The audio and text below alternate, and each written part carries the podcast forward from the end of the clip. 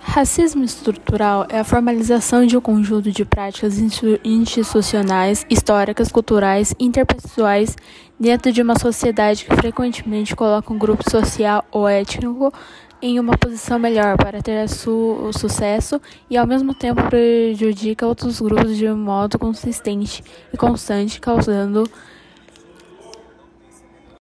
disparidades o objetivo do Magazine Luiza foi trazer mais diversidade racial para a liderança da empresa.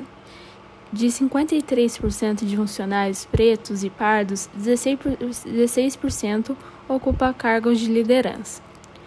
Assim, a Magazine Luiza abriu vagas para pretos e pardos, para trainers de, de cargos de liderança. O objetivo criado pelo Magazine Luiza questiona vários pontos de racismo.